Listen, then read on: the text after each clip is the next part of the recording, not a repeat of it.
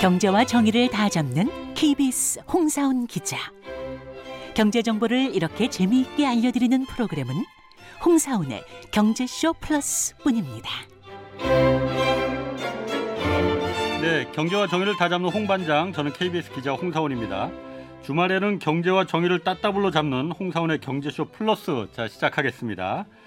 미국의 기준금리 인상 그리고 우크라이나 전쟁으로 국내외 증시가 지금 매우 출렁이고 있습니다. 대내외 변동성이 커진 지금 어떻게 대응해야 할지 오늘 좀 자세히 알아보겠습니다. 자, 김영익 서강대 경제대학원 교수 나오셨습니다. 안녕하세요. 예, 안녕하십니까. 그리고 오미크론을 이겨내고 수포 항체 보유하게 된 오윤혜 씨도 나오셨습니다. 네. 안녕하세요. 완전체 하니까 좀 좋긴 하네요. 어, 어, 더 네. 아름다워지셨어요. 아, 어, 감사합니다. 오미크론의 부작용인가요? 솔직하게 말하는 거. 네. 저도 지난주에 한번 그 걸려서 일주일간 격리됐었고 네. 저는 뭐 사실 증상이 뭐 거의 없었는데 네. 김 저도 교수님도 작년 걸리셨었죠? 12월 달에 아, 예, 델타요? 아니요 그때 아니 델타였습니다. 어, 네, 그러시구나. 그때- 생거 걸리셨네. 예, 괜찮으셨어요? 뭐 목만 좀 아프고요. 어, 그냥 한 그래요. 10, 10일 동안 그냥 푹 쉬었습니다. 아, 네. 저희 다 슈퍼항체를 네, 보유하고 만났습니다. 세 사람 다 그 네. 바이러스 경험자 네. 둘이 뭉쳤습니다. 자, 김 교수님. 예, 어쨌든 지난해 하반기부터 우리 한국 포함해서 글로벌 주가가 하락할 것이다 그 전망 계속 내놓으셨잖아요. 예, 예. 음, 반신반의하는 분들도 많이 있었습니다. 맞아요. 예. 정확히 맞추셨어요. 그 예언에 예언이라고 하니까 좀 이상하긴 하다. 네. 예언. 근거가 뭐였습니까? 다시 한번 예, 복귀를 저- 해보면 예. 예, 기본적으로 두 가지였습니다. 그러니까 2008년 미국에서 글로벌 금융위기가 있었죠. 그다음에 2020년 코로나로 세계 경제가 이기를 겪었거든요. 예. 네. 그래서 이기를 극복하기 위해서 정부가 돈을 굉장히 많이 썼고요. 예. 그다음에 중앙은행 금리 0% 내리고 돈을 엄청 풀어버렸어요. 네. 예. 그러다 보니까 각 경제 주체 부채가 많이 늘어났고 예. 저는 모든 자산가의 거품이다 음. 그런 말 할, 드릴 정도로 자산가의 거품이 발생했거든요. 예. 네. 이 두 가지가 꺼질 것이다. 예. 그 꺼지는 계기가 뭐냐? 인플레이션으로 각국이 물가 상승 때문에 금리를 인상할 수밖에 없다. 음. 음. 예, 그리고 금리 인상하면은 시차적으로 경기가 둔화되면서 예. 이 두 가지 문제로 자산 가격이 떨어질 수밖에 없다. 예. 예, 그런 말씀을 드렸던 겁니다. 음, 네. 지금 와서 보면은 그 굉장히 쉬운 이유였었는데 음. 예, 어 그때 당시에 예, 예언을 예측을 하신 게 그러니까 전문가라는 게 그래서 그쵸. 원래 전문가라는 거군요 그러니까 그러니까요. 근데 사실 저 네. 뭐 제가 증권회사 오래 다녔었습니다만은 부정적으로 이야기하면 좋아하시는 분들이 한 분도 없죠. 없습니다. 그쵸. 그렇지. 그땐 네. 또 다 빨간불이 많았거든요. 어. 저희 예. 아. 주식이. 어, 지금은 다 죄다 어. 파란색입니다. 증권사에서도 안 좋아하잖아요 그런 얘기하면은 예, 예. 예, 그래서 제가 그 2007년에도 미국에서 글로벌 금융위기가 온다 네. 이렇게 전망했는데 좀 늦게 왔어요. 어. 2008년에 와가지고 2007년 상반기에 주가가 많이 올라가지고 참 그 욕을 많이 얻어먹었어요. 어. 예. 지금 주식 다 정리하셨나요, 교수님은 그러면은? 주식 가지고 있죠. 아 가지고 있습니까? 아 이제 이제 사시는 겁니까? 아니 일부는 가지고 있습니다. 어. 예, 그런데 주식을 가지고 있으면서 어떻게 리스크 관리를 하냐면요. 예를 들어서 삼성전자 같은 거, 제가 KT 같은 이런 주식을 가지고 있거든요. 예. 어, 네. 근데 삼성전자 주식이 떨어질 것이라고 생각했기 때문에 음, 장기적으로 오르죠. 네. 그런데 그걸 리스크 관리하기 위해서 인버스 ETF라는 걸 삽니다. 어. 인버스. 예, 아. 그래서 삼성전자를 뭐 100 가지고 있다면 인버스 ETF를 한 150 정도 사놓은 겁니다. 아, 어, 인버스는 거꾸로 가는 겁니까? 예, 주가 지수가 떨어지면 올라가는 겁니까? 올라가는 거죠. 어. 그러면은 삼성전자가 떨어져도 인버스 ETF가 올라가니까 음. 네. 이익을 보든지 손해는 안 보죠. 오 어, 신기하네. 인보스라는 건 사실 그런데 음. 일반 개인들도 많이 합니까? 음. 많이 김 하시죠. 교수님 어. 같은 전문가만 하는 거 아니에요? 아닙니다. 아 그래요. 예, 인버스를 많이 하시는데 예. 네.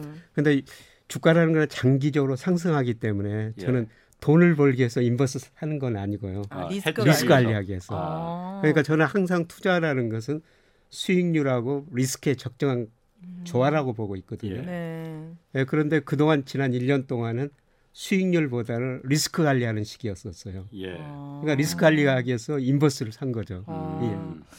네 축하드립니다. 그러면은 그 지금 그래서 어쨌든 그 어, 돈을 워낙 많이 풀다 음. 보니까 금융 불균형이라는 얘기가 계속 나오잖아요. 그 지금 음. 우리 금융 당국에서도 그걸 계속 경고하고 있고 예. 이 금융 불균형이 계속 지금 그 불균형이 심화되고 있는 추세입니까? 아니면 조금씩 좀 해소가 되고 있는 추세인지 지금 조금씩 잘 모르겠거든요. 해소되고 있어요. 해소되고 있어요. 예, 예. 어. 아. 이제 금융 불균형이라는 단어를 우리는 한국은행, 뭐 금융위원회 예. 이런 데서 많이 썼거든요. 예, 예. 뭐 금융 불균형이 뭐냐? 네. 부채 특히 가계 부채가 너무 많이 늘어났다. 우리나라에서는요. 예. 그다음에 자산 가격, 집값이 너무 많이 올랐다. 예. 음, 그래서 이런 금융 불균형을 해소하기 위해서 한국은행이 그동안 세 차례 금리를 인상했고요. 네. 그다음에 금융위원회 같은 데서는 가계 대출을 계속 좀 규제했지 않습니까? 그렇죠. 예, 그러다 보니까 지금 주가는 좀 20% 이상 떨어졌고요. 예. 저는 집값도 지금 하락 추세로 전환되는 과정이라고 보고 있거든요. 예. 음, 예, 그다음에 가계 부채 늘어난 속도가 줄어들고 있어요. 어. 뭐 예. 지금의 대출 규제를 워낙 하니까는 예, 어, 늘어날 수가 없는 거죠. 그래서 그러니까. 최근 3개월 동안 보니까 가계 부채가 오히려 마이너스거든요. 예. 아 가계 대출 금액이 아. 은행 가계 대출 금액이 그래서 금융 불균형이 조금은 해소되고 있는데 예. 네. 저는 주식은 많이 해소됐다고 생각하는데요. 주가는 네. 예. 그런데 집값이나 집값은 예. 아직 시작 단계라고 보고 있습니다. 음. 금융 불균형이 커지면 어떤 문제가 생기나요? 가계 부채가 늘어나니까요.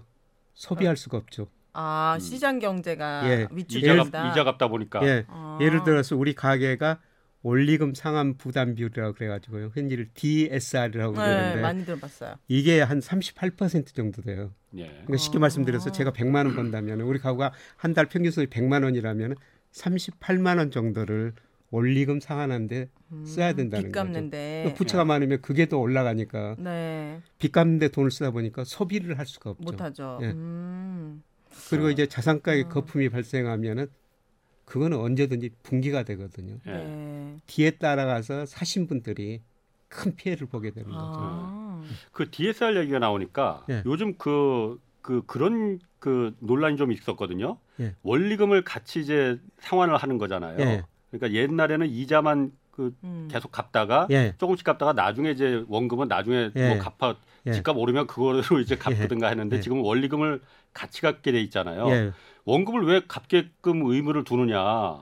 이자만 갚게 하지 어차피 원금이라는 거는 예, 나중에 그거 갚으려면은 말씀하신 대로 예. 소비를 줄여야 되니까 예.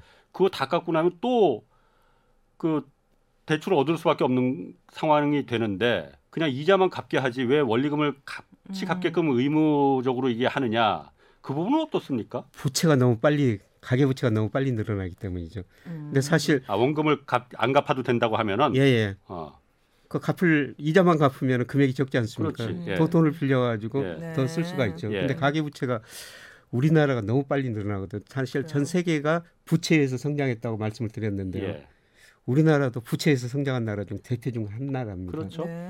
예를 들어서 97년 외환위기 때요. 예. 예. 기업 부채가 GDP 대비 107%였어요. 네. 97년 외환위기 때 우리 윤혜 씨는 아주 어려웠을 것 같습니다만은 네. 97년 외환위기가 왜 왔느냐? 80년대 말에 3조 항으로 우리 경제가 86년, 88년에 연평균 12% 성장하거든요. 예. 네. 우와. 그러니까 경제가 굉장히 좋게 보이니까 우리 기업들이 돈을 많이 빌려 투자했어요. 아. 근데 90년대 들어가지고 돈을 많이 빌려가지고 생산 능력을 늘렸는데 물건이 안 팔리니까 기업이 부실해지고 아. 그 돈을 빌려 은행까지 부실해지면서 97년 외환위기를 겪으면서 정말 네. 우리가 뼈아픈 구조조정했거든요. 예. 네. 그런데 지금 기업 부채가 GDP 대비 110%가 넘었어요. 외환위기 때 107%였는데. 어머, 어. 엄청 높은 근데 거네요. 예, 외환위기 때 우리가 뼈아픈 구조 조절했습니다만 예. 은 30대 변제불 중 11개가 없어졌고요. 은행 14개가 없어졌어요. 그렇지. 네. 예. 그러니까 소비 투자가 많이 줄어들면 경제 성장을 확 떨어졌죠. 근데 우리가 외환위기를 그래도 단기간에 극복할 수 있었던 거는 그때 가계 부채가 GDP 대비 50%밖에 안 됐습니다. 아. 어, 지금 뭐 100%가 넘어. 100%, 107% 정도 네. 되죠. 어머나 아, 위험하네. 그리고 특히 그때 정부 부채가 GDP 대비 6%밖에 안 됐어요. 아. 지금은 한 50% 지금 50% 가까이 근접하고 됐죠. 있죠. 예. 그럼 어떡합니까? 그러니까 정부가 굉장히 건전했기 때문에 예. 예. 그냥 170조 공적자금 투입하면서 구조조정 예. 빨리 끝낸 거예요. 아. 예, 그런데 지금 기업 부채가 외환위기 전 수준까지 올라갔죠. 특히 가계 부채가 우리나라처럼 빨리 늘어난 나라가 전 없어요? 세계에서 거의 없어요. 음. 어. 전 세계적으로 보면은 우리 정부 부채는 평균보다 절반 정도밖에 안 됩니다. 선진국. 예. 그렇죠. 네. 음. 예, 그런데 가계 부채는 우리가 선진국뿐만 아니라 이 신흥 시장 이머징 마켓에 비해서 제일 높은 나라거든요. 어. 그래서 가계 부채가 이렇게 높으니까 뭐 올림픽까지 상환해라. 가계 아. 부채를 상대적으로 좀 증가 속도를 둔화시키겠다. 그런 예. 의도가 담긴 거죠. 음. 자 그러면은 네. 어쨌든 지금 그 성장 전망이 미래가 그 코로나 끝나면은 이제 그 밝을 것이다 한때 그렇게 전망도 했었는데 네. 그 전망이 조금씩 좀 회색으로 지금 장밋빛에서 회색으로 좀 바뀌고 있단 말이에요. 예. 이걸 좀 미리 볼 수 있는 우리 일반 사람들이 음. 윤혜 씨나 저 같은 네. 이제 무지랭이들이 예. 미리 알아볼 수 있는 네. 좀 그럼 힌트 같은 게 좀 있을까요? 가장 쉽게 알아볼 수 있는 게 아, 선행지수 순환 변동치라고 있어요.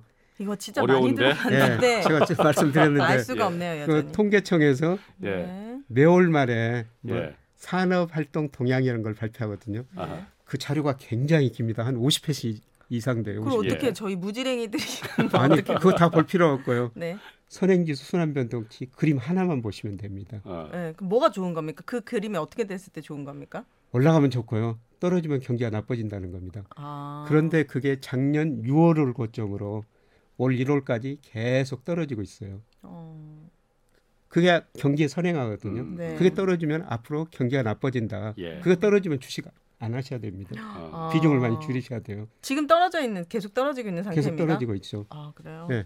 그리고 이제 조금 더 전문적인 것이 아. 네. 있습니다만 장단기 금리 차예요. 네, 장기 금리하고 단기 금리. 네. 장기 금리가 단기보다 일반적으로는 높거든요. 그래서 장기 금리가 단기 금리보다 더 많이 오르면은 앞으로 경기가 좋아진다는 겁니다. 아 음. 네. 이 장기 금리에는 미래의 경제 성장률, 음. 물가가 들어 있거든요. 예. 네. 장기 금리가 오른다는 건 앞으로 경제가 좋아진다는 음. 거예요. 음. 그래서 장단기 금리차가 확대되면은 앞으로 경기가 좋아질다. 음. 근데 그게 축소되면은 어. 앞으로 경기가 나빠진다. 어. 근데 그게 작년 5월을 고점으로 6월부터 축소되는 추세로 전환됐거든요. 예. 예. 어. 그 언제 반등하고 이런 거 그거는 알아나요? 예측을 해야 돼요. 아 예측. 그거 좀 예. 해주시면 안 됩니까? 그거는 모델로 예측해야 되죠. 아 네, 모델. 그런데 제가 예측해 보면은 네. 5월부터 좀 반등을 합니다. 올해 5월이요? 예. 오. 이게 얼마 안 하락 남았다. 추세에서 일시적인 반등이 나오거든요. 예. 일시적인. 예, 그러면 주가도 오를 수가 있죠. 네. 네, 그래서 제가 어. 4월까지는 주식 좀 사십시오. 어. 아. 4월까지는 4월부터 아니에요? 네, 4월부터요. 아, 4월부터. 예. 4월부터. 그러니까 지금부터 꾸준히 좀 나눠서 사시라는 겁니다. 그러면 어. 5월 되면 다시 팔아야 됩니까? 아니 몇 달은 더 오를 거예요. 아. 너무 극단적이셔, 윤혜 씨는. 아 이런 거 이게 정확하게 찝어줘야지 이게 네. 근데- 파는 게 어렵거든요 아 주식하는 정확하게 사람은. 찍기는 쉽지 않죠. 한 저번에 저- 아, 8월쯤 제 생일이 제가 어, 홍 8월이거든요. 기자님이- 네, 8월쯤 팔까요? 예, 제가 4월까지 네. 주식 떨어집니다. 그랬으면서 언제 사야 되냐? 어. 1분기 20, 2분기 한 40, 3분기 한 40, 뭐 3, 40 이렇게 사라고 제가 네. 말씀을 드리니까 아니 4월까지 떨어진다면서 그러면 4월에 다 사면 되지 않습니까? 그러니까. 근데 그거는 네. 알 수가 정확하게 알 없으니까. 수가 없죠. 아. 그래서 나눠 사시라는 겁니다. 아. 예. 파는 시점은 어쨌든 올해 안에는 팔아야 됩니까? 예, 올해 안은 팔아야 돼요. 저는 아, 내년 그래요? 상반기는 더 나빠지려고 있거든요. 어 진짜요? 예, 이 장단기 금리 차가 우리나라도 축소되지만 지금 미국이 더 빨리 축소되고 있어요. 예. 저는 내년 상반기에는 세계 경제가 다시 침체에 빠지리라고 생각합니다. 근데 문제는 뭐냐면은 네. 세계 경제가 침체에 빠지면은 그동안 무기가 있었어요. 무기 뭐요? 무기가 재정 정책이고 통화 정책이거든요. 음. 그 네. 실탄을 다 써버렸지, 이미. 그렇죠. 2008년 글로벌 금융위기, 2020년 코로나 아. 경제위기를 겪으면서 정부가 돈 엄청 썼어요. 예. 음. 근데 정부가 지금 부실해지고 있죠. 예. 그다음에 금리 0% 돈을 많이 풀다 보니까 가계 기업이 부실해져 예. 버렸어요. 네. 예. 어떻게 해야 되지? 어떻게 해야 합니까? 아, 다음에 침체가 오면은 예. 네. 회복 속도가 무기가 쓸만한 무기가 음. 과거처럼 없기 때문에 네. 예. 지난 2008년, 2020년 경제가 V자형으로 회복됐어요. 굉장히 빠른 속도로 어머. 회복됐죠. 그렇죠. 예. 예를 들어서 2020년 세계 경제가 마이너스 3.1% 성장했거든요. 예. 예. 이 마이너스 3.1%가 뭐냐면은 1930년대 대공황 이후 처음으로 마이너스 3% 성장한 거예요. 음. 아. 2000년 경제가 그렇게 어려웠어요. 예. 네. 그런데 정부가 가감히 재정 지출을 늘리고 돈 많이 풀고 금리 내리다 보니까 2021년 경제가 5.9%나 예. 성장해요. 음. V자형 회복이에요. 네. 그런데 앞으로 침체가 오면은 예. 재정 정책, 통화 정책 효과가 과거보다 줄어들기 때문에 음. V자형 회복은 어렵다. 어렵다는 거죠. 그래서 우리가 흔히 보면은 네. 뭐 U자형, 음. L자형 느리게. 예, 느리게 회복된다는 거예요. 음.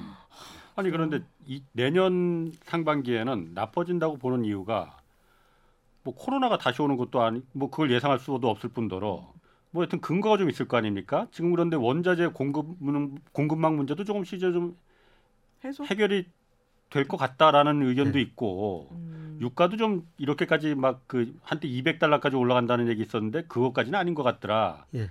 유가도 좀 지금 조금씩 안정되고 있는 예. 안정까지라고는 말할 수 없지만 그렇게까지 올라가진 않을 거 아니에요. 그런데 예. 내년에 왜 경제가 더 안 좋다라고 전망하시는 근거가 궁금합니다. 우선 안 좋다는 근거는 아까 말씀드린 지금 보는 지표는 장단기 금리 차예요. 장단기 음. 예. 금리차. 아. 저 미국 10년 국채 수익률하고 2년 국채 수익률 예. 그 차이가 경제를 전망하는데 정말 중요하거든요. 예. 네. 미국 경제학자들이 논문도 쓰고 있어요. 복잡한 거시 경제 모델보다도 어. 그거 하나 가지고 경제 예측하니까 경제 성장률이 더 잘 예측해 주더라. 어. 근데 작년에 장단기 금리 차가 한 1.6% 정도 됐어요. 10년짜리 국채 수익률이 네. 예. 2년짜리보다 1.6% 높았다는 거죠. 네. 음. 근데 최근에 0.2% 떨어- 떨어졌어요. 많이 떨어졌네요. 예. 근데 이게 역전되면은 시간의 문제, 시기의 문제지 반드시 경기 침체가 왔거든요. 음. 음. 그래서 이게 이제 언제 역전되느냐. 근데 지금 미국이 지금은 경기 좋다고 물가 오른다고 금리를 계속 올릴 거예요. 네. 그럼 금리를 올리면은 단기 금리는 오를 수밖에 없어요. 네. 근데 금리를 그렇죠. 올리면 올릴수록 음. 금리가 뭡니까? 우리 소비하고 연결시키면은 금리요? 소비를 참는 데 대한 대가예요. 예. 아. 금리가 낮으면 소비를 참는 대가가 낮으니까 제가 지금 돈을 써버리거든요. 그렇지. 금리가 올라가면은 은행에다 저축을 합니다. 예. 나중에 소비를 하거든요. 그쵸. 아. 그래서 금리를 올리면은 소비가 줄어들 거라는 예. 거죠. 음, 그럼 음. 경기도 침체에 예, 빠지고. 경기가 침체고 특히 미국 GDP 중에서 소비가 차지하는 비율이 무려 70%예요. 우리는 46%. 어. 미국보다는 우리가 훨씬 낮지만요. 예, 그리고 이제 또 한 가지 문제는 예, 제가 자산가에 거품이 발생했다. 음. 우리나라는 주식에 많이 해소가 됐는데요. 미국은 제가 봐도 아직도 거품이 좀 심각합니다. 아 그래요? 주식 거품이. 예, 예. 음. 뭐 GDP 대비 이거 시가총액 흔히들 법비지수라고 그러는데요. 네. 예, 미국 시가총액이 주식시장 시가총액 GDP에 비해서 얼마나 넘느냐. 이게 미국 전체 주식시장 시가총액 기준으로 하면 아, 1분기 거는 발표가 안 됐습니다. 작년 4분기 기준으로 하니까 334%예요. 이게 오. 2000년 이후로 평균이 180%입니다. 예. 엄청 높네요. 평균보다 거의 두 배 정도 높다는 거죠. 아. 그렇네요. 예, 그리고 미국 가계 금융자산 중에서 주식 비중이 54%예요. 예. 우리 음. 23% 정도 됩니다. 꽤 높네요. 이건 뭐 워낙 일반 가게들이 투- 주식을 많이 그러니까. 하니까. 예. 아. 근데 54%가 얼마나 높은 수준이냐면요. 2000년 IT 거품 때 주가 굉장히 많이 올랐었거든요. 네. 음. 그때 48%였어요. 예. 어. 그다음에 2008년 글로벌 금융위기 직전에도 네. 주가 많이 올랐었거든요. 네. 그때도 분기별 나면 47%였어요. 아. 근데 지금 54%. 음. 그럼 주가가 떨어지면은 미국 사람들이 가난해진 음. 느낌이 들지. 느낌이 들죠. 그러네요. 그래서 소비를 줄일 안 수밖에 하겠네요. 없어요. 음. 그래서 최근에 주가가 떨어지니까 미국 그 미시간 대학에서 소비자 심리 지수라는 걸 발표하거든요. 네. 이게 10년 만에 최저치를 기록했어요. 아. 오히려 2020년 코로나 이기 때 그때 정말 나빴었는데 그때보다 지금 소비 심리가 더 나쁩니다. 음. 아 그래요. 김 교수님 그 엊그제 이제 경제쇼에서도 이제 장단기 금리차 얘기를 좀 해주셨는데 예. 지금 조금 더 구- 자세한 얘기는 이제 엊그제 걸 목요일 날 음. 걸 한번 좀 보시면은 예, 자세히 예. 좀 그 왜 그런 건지는 음. 이해하실 수 있을 것 같은데 네. 제가 그때도 좀 궁금한 게 예. 어, 장기 국채 금리가 결정하는 것도 그렇고 단기 금리는 뭐 정부가 그러니까 정하는 거예요. 그렇죠. 중앙은행이 정하지 예. 않습니까? 예. 미국에 이번에 올린 것처럼. 예. 근데 장기 금리라는 거는 시장에서 정하는 거잖아요. 시장에서 결정하는 거죠. 사람들이 마음이 예. 아 이거 국채 이거 사도 괜찮을까? 어 괜찮을 것 같아. 그럼 음. 너도 나도 사면 이제 국채 가격이 올라가는 거고 예. 금리는 이제 좀 그 반대로 이제 떨어진다고 예. 하잖아요. 그래요. 그런데 이게 그렇게 정확할 수가 있습니까? 사람들이 그야말로 이 사람들의 마음 속에 마음을 읽는 게 국채라고 예. 보면은 음. 그렇게 정확하게 믿고서는 아 그래서 장기적인 경제는 안 좋아질 거야 내년은 음. 이렇게 확신을 해도 됩니까 우리가? 예, 저는 저 채권 시장이 굉장히 똑똑하다고 생각하거든요. 음. 채권 시장이 중앙은행보다 훨씬 더 똑똑하다고 생각합니다. 어, 중앙은행 총재나 예. 중앙은행 금리를 결정하는 위원들보다도요. 예. 음. 그러니까 국채 수익률이 먼저 오르면은 우리나라도 미국 연준도 뒤따라 기준금리를 올리는 거예요. 예. 아. 그다음에 국채 수익률이 떨어지면 그 다음에 경기가 나빠지고 예. 그 다음에 기준금리 내리거든요. 아. 네. 근데 과거 보면 장단기 금리차가 역전되고 나서 경기 침체가 안 온 적이 없어요. 항상 다 맞았어요. 그게 네. 이게 예가 아, 시장이 없습니다. 그만큼 똑똑하군요. 그럼. 그러네. 그러니까 2019년 9월 무렵에도 네. 이 장단기 금치가 역전됐거든요. 예. 그때 제가 한 신문에다 칼럼을 썼어요. 예. 미국 경제 2020년 상반기에 침체에 빠집니다. 아. 어, 네. 그 신문사에서 네. 아 이렇게 미국 경제 좋은데 못 실어주겠다는 거예요. 음. 어. 그래서 알아서 하십시오. 오. 나중에 실어주더라 한참 지나고 나서. 아, 그래요. 근데 우연히 코로나가 가지고 침체에 아. 빠졌습니다만은 아 제가 그렇게 예상하면은 어렵다고 예상하면은 네. 사실 예생적인 사건이 거기에 들어가 있습니다. 예, 제가 저 작년 하반기부터 계속 좀 주식 비중 줄이십시오. 음. 올라, 상반기 어렵습니다. 그러는데 네. 또 저 러시아가 우크라이나 침공하면서 그러네. 음. 어. 이런 거 예생적인 사건이 채권 시장 이런 경제 변수에 저는 미리서 반영하고 있지 않느냐. 아니, 그- 음. 그 네. 국채나 이런 게 코로나나 전쟁을 예측하- 예측하지는 못할 못할 것 같은데. 그치, 그치. 못 하는데요. 예. 네. 지나고 보면 그랬다는 겁니다. 어, 너무 신기하다. 저는 요즘 그래서 그- 제가 내년에 네. 또 궁금해요. 어. 아, 뭐가 또 뭐가 또 터질 것 같아. 내년에 또 뭐가 터질까? 그래서 제일 궁금한 게 네. 지금 남아 있는 게 네, 뭐가 있습니까? 대만이죠. 대만 문제. 중국이 어. 대만에 예예. 네. 아 그거 터지면 정말 심각합니다. 아, 그게 그런 그것도 일이 안 벌어져야 되는데 아니, 그러 그것도 저희 삶에 영향을 줍니까? 아, 당연히 더 큰 영향을 더 주죠. 뭐 그렇죠. 당연합니까? 아, 우리 대만 바로 옆인데. 바로 옆인데요. 대만은. 그런 거 무슨 상관입니까? 아니 좀 설명해 주시면 안 돼요? 왜 중국이 대만을 만약에 흡수하면은 우리한테 어떤 영향이 오는데요? 우선 저 우리가 중국으로 25% 응. 수출을 하고요. 아, 네. 아마 미국이 중국 규제를 많이 할 겁니다. 러시아처럼 규제를 못 하더라고요. 음. 그래서 그 무역 거래 같은 게 많이 이축될 수밖에 없어요. 아, 예, 그리고 네. 대만에서 만약 그런 문제가 터지면은 이건 아주 가상적인 이야기인데요. 네. 우리나라도 외국인들이 굉장히 불안하게 볼 겁니다. 당연히 그렇죠. 우리나라 주식 채권 많이 팔고 나갈 거예요. 예. 아, 그래요. 그러면 환율이 폭등하고 심각한 문제가 발생할 수 있죠.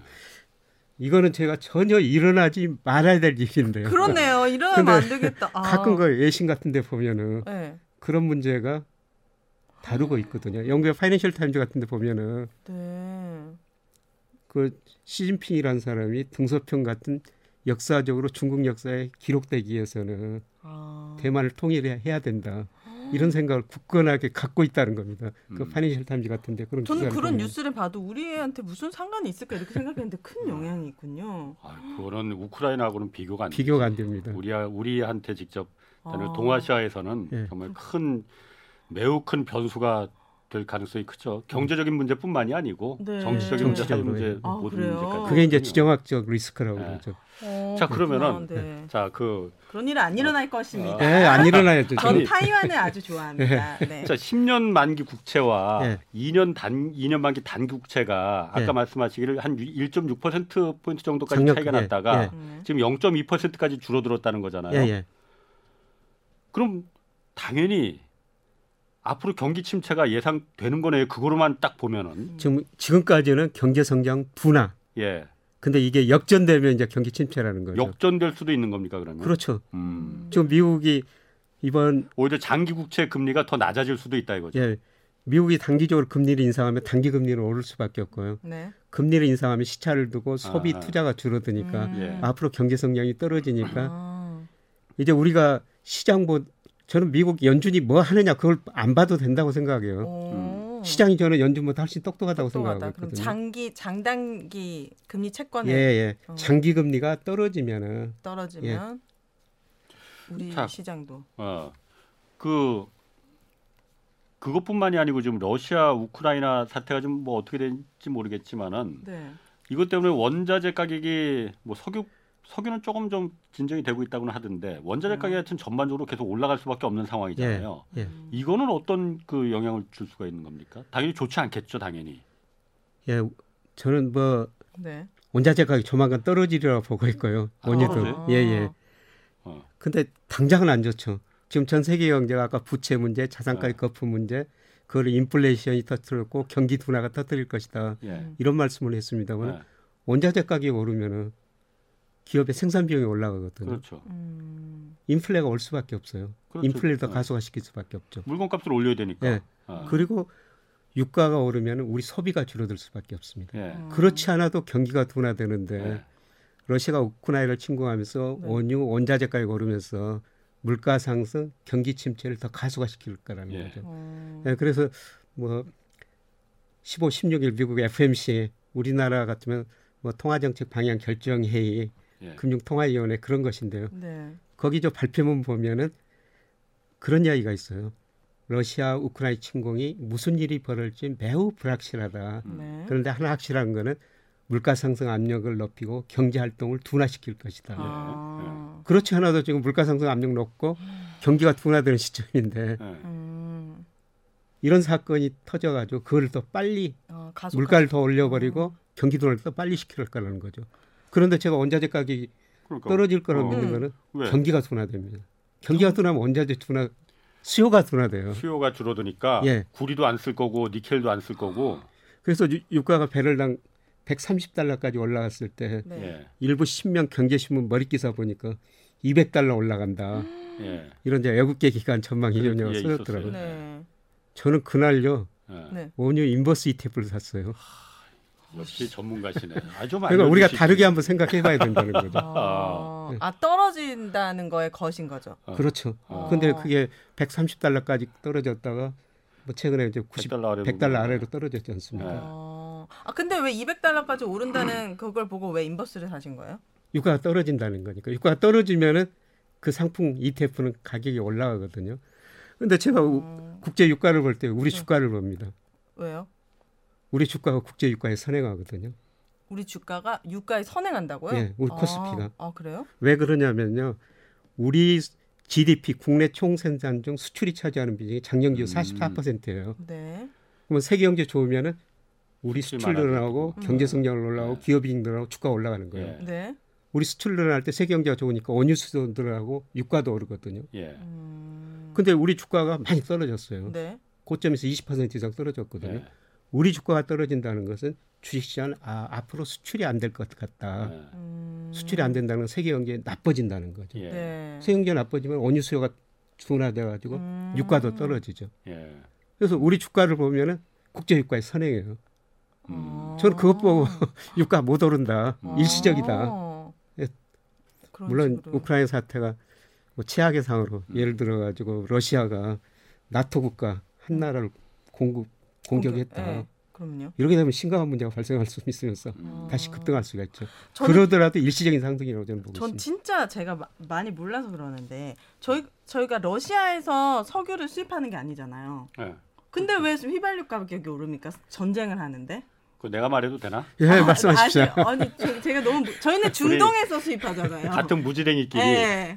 진짜 좀 궁금해. 어쨌든 러시아에서 석유를 공급하는 거는 유럽도 있을 수 있고 중국도 있을 수 있고 그런데 네. 러시아가 예를 들어서 석유를 갖다가 수출하지 못하게끔 막아놓으면은 그 러시아에서 수입하던 나라들이 어쨌든 다른 대체제를 찾을 거 아니에요. 그럼 어, 사우디에서 가서 수입해야겠네, 음, 아, 카타르에서 수입해야겠네 하면은 아. 당연히 거기 한국에 많이 공급하던 물량을 좀 나눠줄 거 아니에요. 그러면은 음, 가격이. 당연히 가격이 오를 수밖에 없는 거 아닌가. 아, 그 어. 그겁니까? 네, 정확히 설명. 어. 음. 아주 같은 쉽게 설명을 무지랭이라도 우리 드렸습니다. 좀 아, 차이가 진짜 있네요. 다르네. 역시. 아주 쉽게 설명을 아, 해주시네요. 네. 어, 너무 이해가 됐어요. 이게 예. 네. 좀 답답한 거예요. 전쟁이 어. 일어났고 우리가 저 나라에서 우리가 석유 수입하는 것도 아닌데 예. 원자재도 오른다. 갑자기 예. 휘발유 가격이 엄청 올랐다 그래가지고 예. 이게 이제 그렇게 되는 거군요. 예, 그렇습니다. 아, 감사합니다. 뭔가 뿌듯하네 내가. 아 진짜 똑똑해지시. 자, 네, 감사합니다. 원 달러 환율도 좀 궁금해요. 네. 환율 요즘 굉장히 막 급등락합니다. 예. 막 음. 처- 하루에 10원씩 오를 때도 막 예. 있고 막 그랬었어요. 뭐 네. 20원도 떨어지더라고요. 어.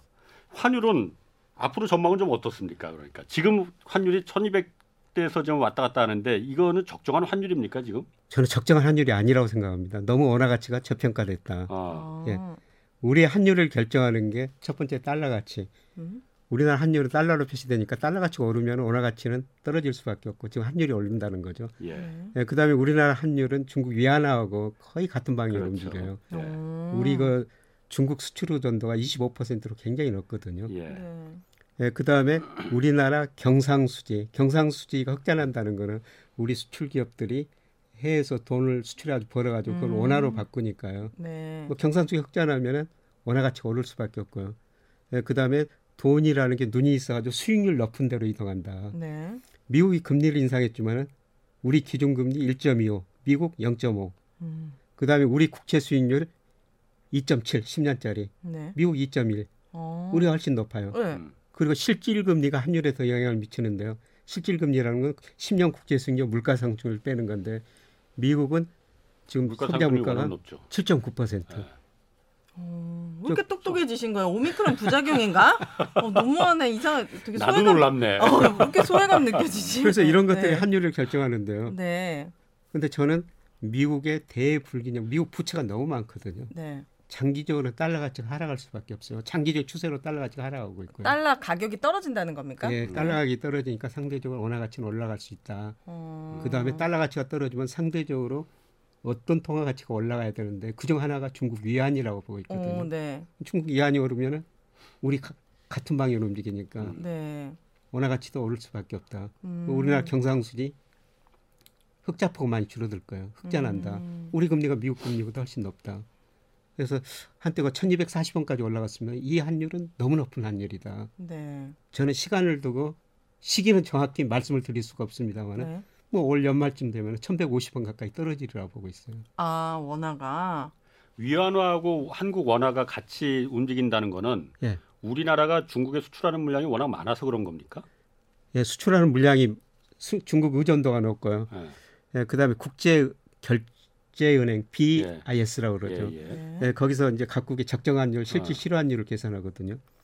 그걸 보니까 우리나라 실질 실환율 계산할 때 중국 비중이 33%, 어. 미국 비중 14%밖에 안 돼요. 음, 그러면 그걸 보고 예. 외국인들이 한국 환율이 어떻게 될 것인가, 아. 네. 한국 환율이 고평가됐느냐, 저평가됐느냐, 음. 예. 그걸 보고 판단할 수가 있거든요. 음. 음. 그래서 중국 위안화하고 같은 방향으로 그래요? 움직일 수밖에 그럼 없습니다. 환율이 지금 저평가됐다는 말씀이시죠? 그렇죠. 그럴 원화 때는 가치가 어, 저평가됐다. 아, 그럼 뭐 어떻게 투자해야 되는 겁니까? 그냥 가만히 한국 돈 갖고 있으면 되는 겁니까? 참 뜬금없네. 아, 아 그런 거는 아, 예, 저- 달러를 아, 좀 네. 가졌다면 일정 부분 달러도 가지고 있어야 되는데 달러 비중을 투자하셨다면 좀 예. 줄이는 게 바람직스럽고요. 네. 아, 달러를 좀 예. 팔아야 되는 저는 우리 주식시장이 이게 긍정적이라고 생각해요. 그 외국인들 우리 주식 최근에 계속 팔고 있잖아요. 네. 외국인들 우리 주식을 살 때 한국의 경제 성장이 어떻냐, 기업 수익이 어떻느냐, 장기 이런 걸 보지만요. 음. 단기적으로 외국인이 우리 주식을 사고 팔 때 가장 중요한 요소가 환율이거든요. 네. 환율. 예, 외국인 누적 순매수하고 우리나라가 원달러 환율하고 보면 상관계에서 아주 높고요. 음. 환율이 높다고 판단되면 우리나라 원화 가치가 저평가됐다 고 그러면 외국인들이 우리 주식을 사는 거예요. 네. 그렇네요. 예. 근데 지금 다 팔고 있잖아요. 네. 앞으로 살 겁니다. 아, 앞으로 다 그래서 산다. 제가 5월, 6월 아. 가면서 전에 외국인이 주식을 사면서 우리 주가가 오를 올라갈 수 것이다. 저평가 국면이 해소될 수 있다. 음. 음. 예, 이렇게 보고 있습니다. 김 교수님 제가 예. 엊그제 이제 그 미국 달러 가치 이제 그 경제쇼에서 얘기하시면서 저랑 얘기하시면서 예. 달러 가치가 장기적으로는 계속 내려 떨어질 것이다 얘기하면서 예. 예. 과거에 한번 달러 가치가 크게 폭락했던 게 이제 플라자 합의 예, 플라자 합의 때 1971년도에 미국 아, 85년 9월이었습니다. 85년 어, 예. 그때 예, 아, 미국과 일본이 맺은 이제 그 플라자 합의 때 예, 일본이 워낙 막 그 엔화가 약하니까 수출을 너무 많이 해버리니까 예. 야 니들 그렇게 너무 많이 하면은 안 돼. 예. 그러니까 음. 니들 엔화 가치 좀 강제적으로 예, 높여 예, 예. 한 거잖아요. 예. 그거 원래 그렇게 해도 되는 겁니까? 원래 그게 음. 환율 조작하는 거 아니에요? 조작이죠. 어. 근데 저 일본 사람들이 미국 사람들을 굉장히 좋아하는 모양입니다. 어. 참 그때 말을 잘 들어줬거든요. 아니 음. 그러면 일본 제가 그때 엊그제 물어보려다가 그 시간이 없어서 예, 못 물어봤거든요. 일본은 그걸 왜 받아준 거예요? 그것 때문에 오늘날에 일본이 이렇게 침체가 된 거나 마찬가지잖아요. 일본이 그때는 경제가 굉장히 좋았었어요. 자신이 음. 있었나 예, 그러면. 자신이 있었죠. 예. 근데 그때 이후로 일본 경제가 장기 침체에 빠지기 시작하는데요. 네. 예. 근데 85년 8월 플라자비 직전에서 87년 12월까지 1년 반도 안 되는데요. 일본 돈 가치 엔화 가치가 48%는 올라 버려요. 그렇죠. 그러니까 일본 수출 기업들이 아우성을 치죠. 예. 음. 자기네 돈 가치가 거의 절반 올라 버리니까 우리가 어떻게 해서 수출해서 먹고 사는 말이냐. 그래서 예. 일본 중앙은행 정부가 야 걱정 마. 우리 내수를 부양해 줄게. 음. 수출 안 돼도 내수를 부양해 줄게. 예. 그 금리를 많이 인하해 보고 돈을 풀어 준 거예요. 네. 예. 그러니까 일본 집값 주가가 세 배 이상 올라 버리죠. 그렇죠. 아. 그래서 엄청난 거품이 발생한 거예요. 예. 네. 그래서 안 되겠다 싶어 가지고 89년 말 90년대부터 금리를 올리거든요. 네. 그때 이제 자산 가격의 거품이 붕괴되죠. 음. 그러면서 자산가의 거품이 붕괴되고 일본 소비가 안 되니까요. 일본 음. 경제가 장기 침체에 빠집니다. 음. 그래서 95년에 일본 경제가 세계에서 차지하는 GDP 비중이 17.5%예요. 음, 많은 그- 겁니까? 굉장히 높죠. 아 음. 높네요. 네. 지금 중국이 한 18% 됐거든요. 예. 엄청 높았네. 지금 중국 수준이에요. 오, 네. 그런데 일본이 지금 한 5%대로 5.8%로 떨어졌습니다. 아. 예. 그 우리나라는 몇 퍼센트 정도 합니까? 이후로 우리나라는 1.9% 정도 됩니다. 아 많이 나. 우리나라는 크게 변동이 없어요. 아 네. 예, 그런데 그때 우리나라는 너무 좋았었죠. 왜요? 우리 수출 기업들 미국 시장, 세계 시장에서 일본 그렇죠. 기업하고 경쟁해야 예. 되는데요. 아. 그렇죠. 일본 돈 가치가 오르니까 예. 우리 돈 가치는 음. 일본 엔화에 비해서 한 74%로 떨어져 버린 거예요. 아. 우리 삼성전자, 포스코, 현대차 우리 상품 가격이 미국 사람들한테 굉장히 싸져 버린 거예요. 그렇네. 가성비가 좋아진 거지. 그렇죠. 예. 그래서 그때 우리 수출이 엄청 잘 되면서요. 86년, 88년에 예, 그때 전 세계적으로 미국이 저유가로 유도했고 저금리로 유도했거든요. 음. 저유가, 저금리, 저달러, 즉 엔강세로 예. 우리 경제가 86년, 88년에 연평균 12%로 성장합니다. 당군 일의 최대 호황이라고 그랬죠. 어. 그거를 미국이 플라자비를 통해 가지고 일본을 어렵게 만들었지만은 어. 우리 수출로 한 단계 돌아갈 수 본의 있게 아니게. 만들어줬다는 겁니다. 어. 그럼 일본의 경제학자나 역사학자들은 음. 그때 그 플라자 합의가 망국적인 합의였다 뭐 이렇게 평가하고 있습니까 그러면은 그런 이야기 별로 제가 본 적이 없는데요. 미국 좋아하니까 네, 그냥 좀 받아들인 것 같습니다. 아, 네. 대단하다. 그러면 자. 안 될 것 같은데. 네. 네. 자 그러면 지금 환율 얘기 조금만 더 해보면은 미국 금리 계속 올리고 기준금리 음. 예, 이번에 올렸고 앞으로도 계속 올릴 거라는 거잖아요 예. 올리면 환율은 어떻게 됩니까 이거 환율하고도 변, 연관이 있어요 그렇죠. 음. 아까 돈이라는 게 눈이 있어 수익률 높은 대로 이동하는 그렇지 데 네. 예, 예를 들어 미국 금리가 우리 금리보다 높으면은 예. 예. 우리 시장에서 돈이 빠져나가죠. 미국 시장으로 가죠. 예. 예. 예. 근데 미국이 과연 금리를 얼마나 올릴 것인가? 아, 그 FOMC 점도표라고 보는데 위원들이 적정 금리가 몇 퍼센트다 이 점을 찍거든요. 네. 그러니까 평균이 보니까 올해 한 1.9% 정도 돼요. 예. 예. 음, 근데 네. 음. 지금 0.25에서 0.5% 사이인데요. 그거를 한 1.9%까지 앞으로 FOMC가 올해 여섯 번 남았어요. 1.9% 가려면은 네. 할 때마다 금리를 음. 올려야겠네요. 인상하겠다는 거죠. 음. 근데 과연 금리를 그렇게 올릴 것인가? 제가 보기에는 4분기 가면 못 올릴 것 같습니다. 왜요? 왜냐하면 미국 경제가 나빠지기 때문에. 아. 예.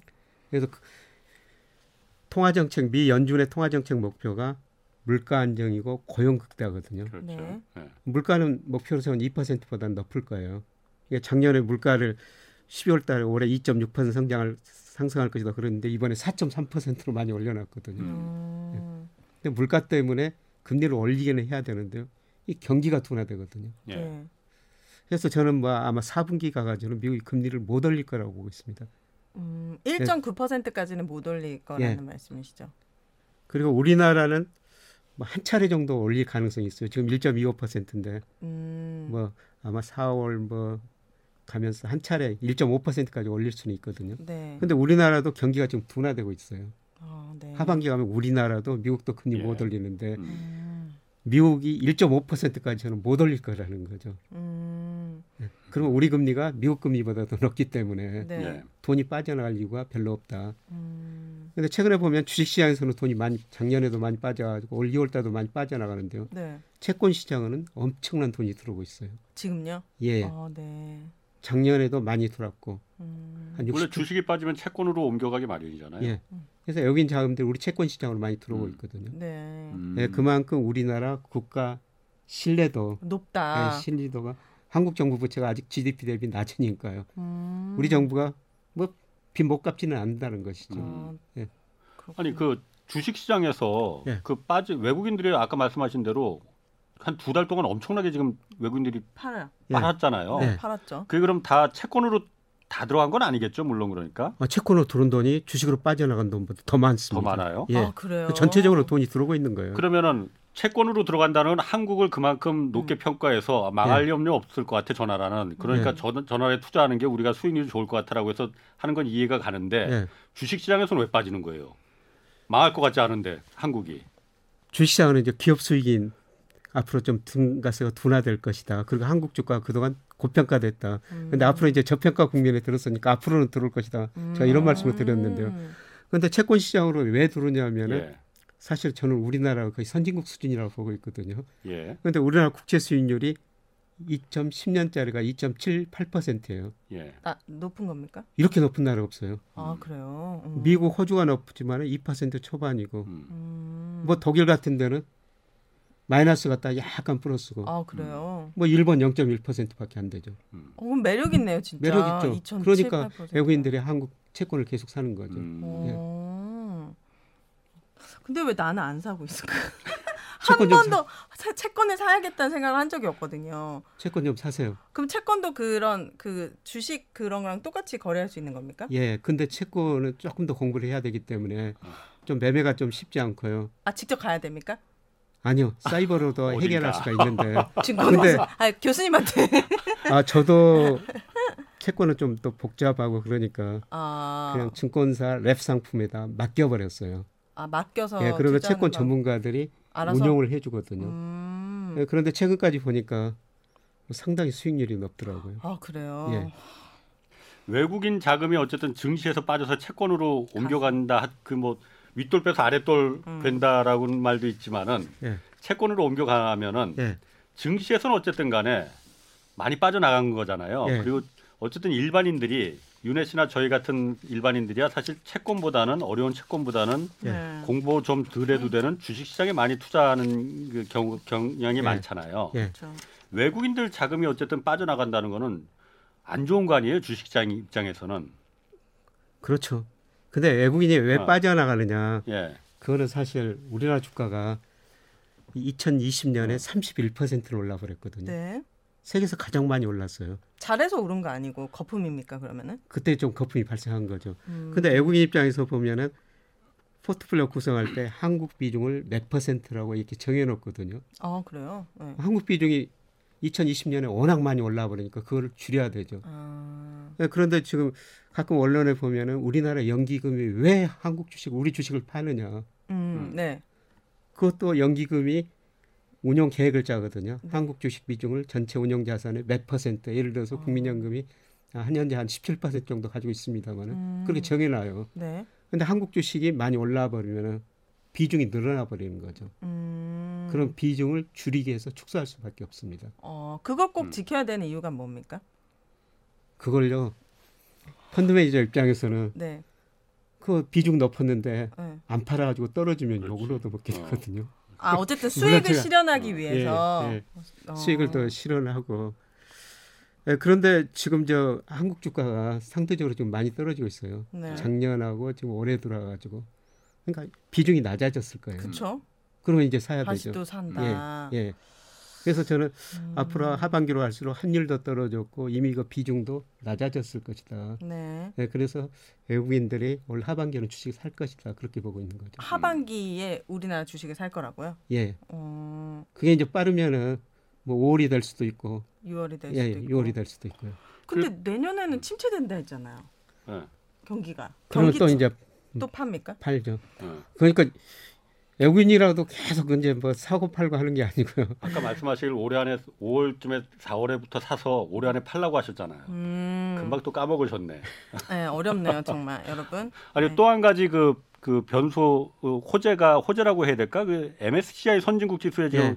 관찰 대상국에 6월부터 들어간다고 하잖아요. 예. 네, 우리나라가 예. 뭐 들어갈지 안 들어갈지 모르지만은 예. 그 MSCI라고 네. 아 뭐라고 해야 되나 그러니까 큰 그 모건 스탠리에서 만든 그 세계적인 주식 그 지수가 있대요. 예, 거기에 예, 예. 우리나라가 아직까지는 개발도상국 신흥시장, 예. 그 음. 바구니에 들어가 있었는데 예. 네.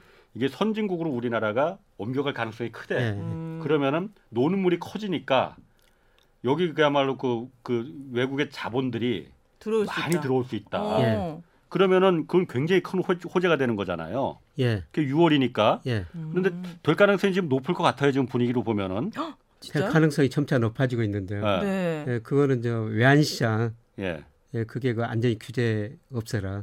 그리고 그리고 지금 그러니까 24시간 개방해라. 24시간 개방해라. 예.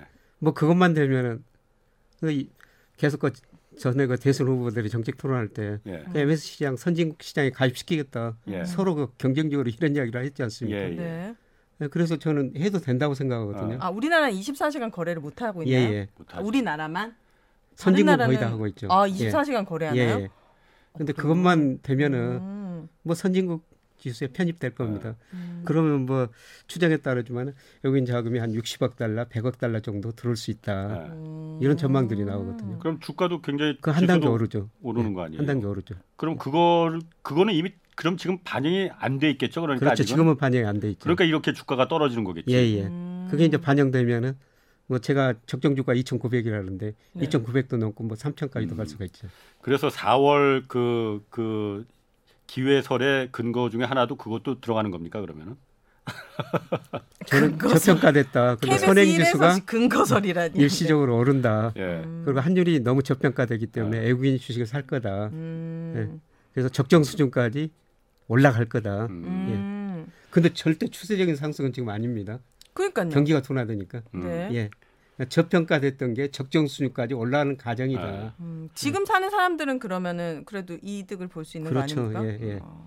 아까 그리고 윤혜 씨가 잠깐 얼굴 표정을 보니까 이해를 못할 그 왜 그러지 하는 부분이 있어서 네. 그런데 외화가 24시간 우리가 음. 그 거래를 못하게 하는 게 그 예. IMF의 그 트라우마 때문에 그런 거죠. 그때 그렇죠. 외환 외환 그 공격을 받다 보니까는 예. 갑자기 그냥 외환이 음. 바닥 그 방어하다가 보니까는 예. 바닥이 나버려서 예. 밤에는 방어할 시간이 우리가 밤에는 좀 잠자야 되니까 그렇죠. 아.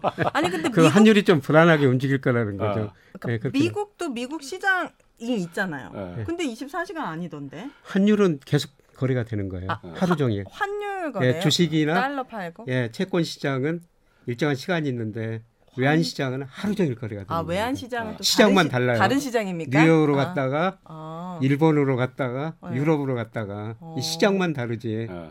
하루 종일 거래가 되는 거예요. 아 달러 외환 그러면- 시장. 예, 예, 안 시켜요. 우리나라가 지금 그 IMF 트라우마가 있어서 예. 또 그런 그 외환 위기를 겪을까봐 그런데 네. 24시간 그렇게 요구하는 게 그거잖아요. MSCI 예. 음. 선진국으로 되려면 24시간 그 외환시장 개방해야 돼라는 거. 예. 개방하면은 그런 위험성 그러니까 저는 이감 걱정하는 없다고 거. 생각해요. 어. 어. 왜냐하면 환율을 결정하는 아까 중요한 요소. 뭐 원화 가치가 크게 하락할 이유가 없고요. 예. 음. 지금 우리나라 이제 적정 예안 보유액이 얼마냐 여러 가지 이론들이 있어요. 이제 가장 낮게 본 사람들은 일평균 아니자 석 달치 수입액 정도만 가지고 있으면 된다. 예. 아 달러를요? 예, 달러는 네. 우리 4,600억 달러 가지고 있으니까 그것보다 훨씬 낮거든요. 음. 그다음에 조금 더 확장된 사람들은 그 3개월 수출 금액에다가 저기 단기 외채 음. 그것보다도 지금 4,600억 달러 훨씬 더 높습니다. 외채는 뭡니까? 우리가 외국에서 돈을 빌려온 거예요. 우리 정부가 이제 국채를 발행할 수도 있고 우리 은행들이 네. 달러 빌려주기 위해서 외국 은행에서 달러를 빌려오거든요. 음. 예. 이건 몰라도 되는 거죠, 저는.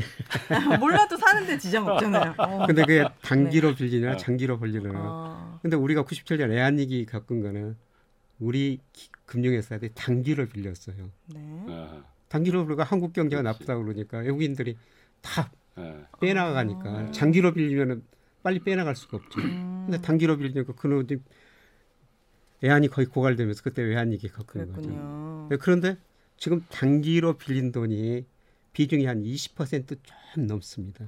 저 이것도 굉장히 무식한 질문인데 우리나라의 외환 보유액이 네. 왜 중요합니까?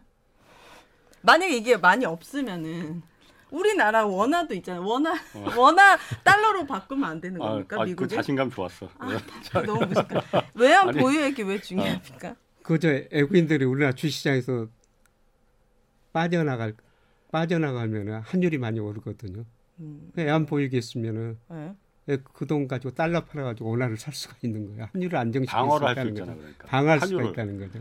하다못해 윤혜 씨가 외국을 여행을 가려고 해도 음. 달러 바꿔야 돼. 달러 바꿔야 되는데 갑자기 한 1,200원이 든 게 네. 5,000원 달라고 해봐. 그러면은 야 뭐 이런 나라가 다 있어. 내가 그 엊그제만 해도 1,200원이었는데 지금 5,000원이는 게 말이 돼? 음. 이런 상황을 안 만들어야 되는 게 국가가 할 어, 일이잖아요. 네. 그러려면 충분한 외환을 보유했다가 네. 누군가가 의도적으로 막 한국을 공격하기 위해서 외환 금융시장을 공격하기 위해서 네.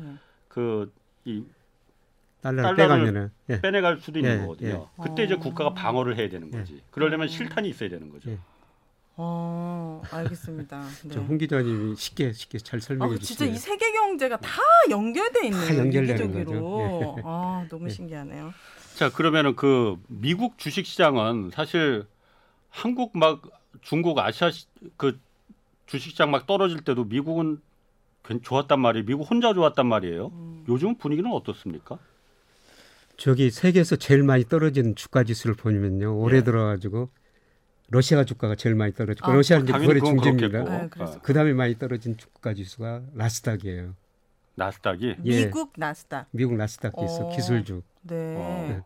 그만큼 미국 주가가 많이 올랐다는 것이죠. 아, 그동안 많이 예. 올랐었다. 음. 네. 그래서 나스닥 지수는 뭐 성장주라 해가지고 너무 가대평가돼 있었어요. 음. 근데 그 금리가 오르니까요. 지금 미국 사람들이 왜 주식을 덜 사냐면은 미국의 배당 수익률이 S&P 500 기준으로 배당 수익률이 1.4%거든요. 네. 주식 쓰면 배당을 한 1.4% 받는다는 것이죠. 네. 근데 아주 장기 평균이 80년대 보니까 4.3%예요. 뭐가요? 어, 배당 수익률이. 굉장히 떨어졌네. 너무 음. 배당- 그렇죠. 낮은데? 평균이 4.3%. 미국 주식은 그래도 배당을 많이 준다고 알고 있었는데. 주가가 분모에 있는 주가가 너무 많이 올라버렸다는 거죠. 아. 음. 그러니까 그러면 지금 예를 들어서 국채 수익률이 미국 10년국채 2.1%거든요. 네. 근데 주식 사면 배당 1.4% 받는데 안 국채 하지. 사면은 2.1% 받니까 국채 사야겠네. 아. 국채 사야 되죠. 예. 그러니까 주가가 충분히 떨어져 가지고 배당 수익률이 4% 넘으면은 음. 다시 그때 주식을 사는 거죠. 어. 음. 예. 근데 지금 주가가 미국 주가 너무 많이 올랐기 때문에 여전히. 그 배당 수익률이 그렇게 낮아진 거예요. 어. 음. 그럼 미국 주가는 어느 정도 떨어졌을 때 거품이 좀 떨어졌다고 생각하시나요, 교수님은? 그거는 저희가 S&P 500 기준으로 네. 한 20%는 더 떨어져야 된다. 지금보다. 예. 어. 그래서- 지금 S&P 500뭐 지수가 한 4,300 정도 움직이는데요. 네. 예, 제가 저 미국 산업 생산, 소매 판매, 뭐 고용 이런 대표적인 경제 지표로 해 보니까 3,800 정도가 적정 주가가 나오거든요. 아, 음. 그래서 그때부터 떨어질 사도 때는 되는 겁니까? 그 밑으로도 떨어질 수가 있다는 거죠. 아, 그래요. 네. 어, S&P가 20% 이상 떨어지려면 미국 망할 것 같은데요. 아, 가뜩이나 주식 갖고 있는 미국인들 많은데 그렇게까지 떨어져야 된다고 하면은 아, 과거에도 그렇게 떨어진 경우가 많습니다. 어, 어, 특히 우리가 어, 최근 10년만 봤기 때문에 미국 주가는 계속 오른다고 그러는데요. 예. 그런데 미국 주가가 2000년 IT 거품이 붕괴되면서 네. 제자리 오기까지 11년이 걸렸어요. 계속 떨어졌습니까?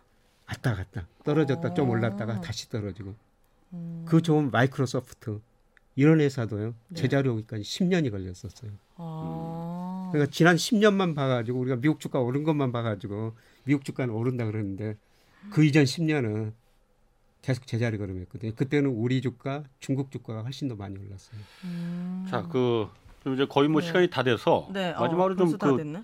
어쨌든 지금 윤석열 당선인이 주식 양도세 폐지를 경제 공약 중에 하나로 내놨잖아요. 증권 어, 이게 거래세 폐지? 아니 증, 양- 원래 증권 거래세를 폐지한다고 했다 그거는 이제 철회하고 아. 대신 주식 양도세를 이제 음. 폐지하겠다고 했잖아요. 이게 그러면은 개미 투자자들을 주식 위에서 주식 음. 시장을 활성화하기 위한 공약이다라고 했는데 이거 어느 정도나 좀 그 주식 시장에 영향을 미칠까요? 저는 별로 영향 없을 거라고 생각합니다. 주식 예, 어, 양도세는 그게 이제 주식 양도 차익가세 해당된 사람들이 네. 대주주거든요. 그렇죠. 네. 개인 주식을 아. 뭐 1%, 10억 이상 가지고 있거나 코스닥은 좀 다릅니다. 어. 예, 그리고 주식에서 5천만 원 이상 수익을 냈을 때 1년에 예, 1년에 5천만 원 500만 원도 아니고 5천만 원. 예.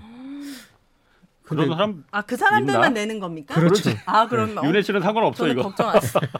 놀리시는 근데 그게 뭐 어떤 언론 보니까 한 2%밖에 안 된대요. 예. 아, 예, 주식하는 소수한테 사람들 주는 혜택이죠. 아, 알겠습니다. 그러니까 자 오늘 여기까지 하겠습니다. 네. 아 그래 자, 갑자기 김영익 시간이 다 됐어요. 아, 네. 김영익 서강대 경제대학원 교수 그리고 오윤혜 씨 두 분 고맙습니다. 감사합니다. 자, 홍사원의 경제쇼 플러스 마치겠습니다. 고맙습니다.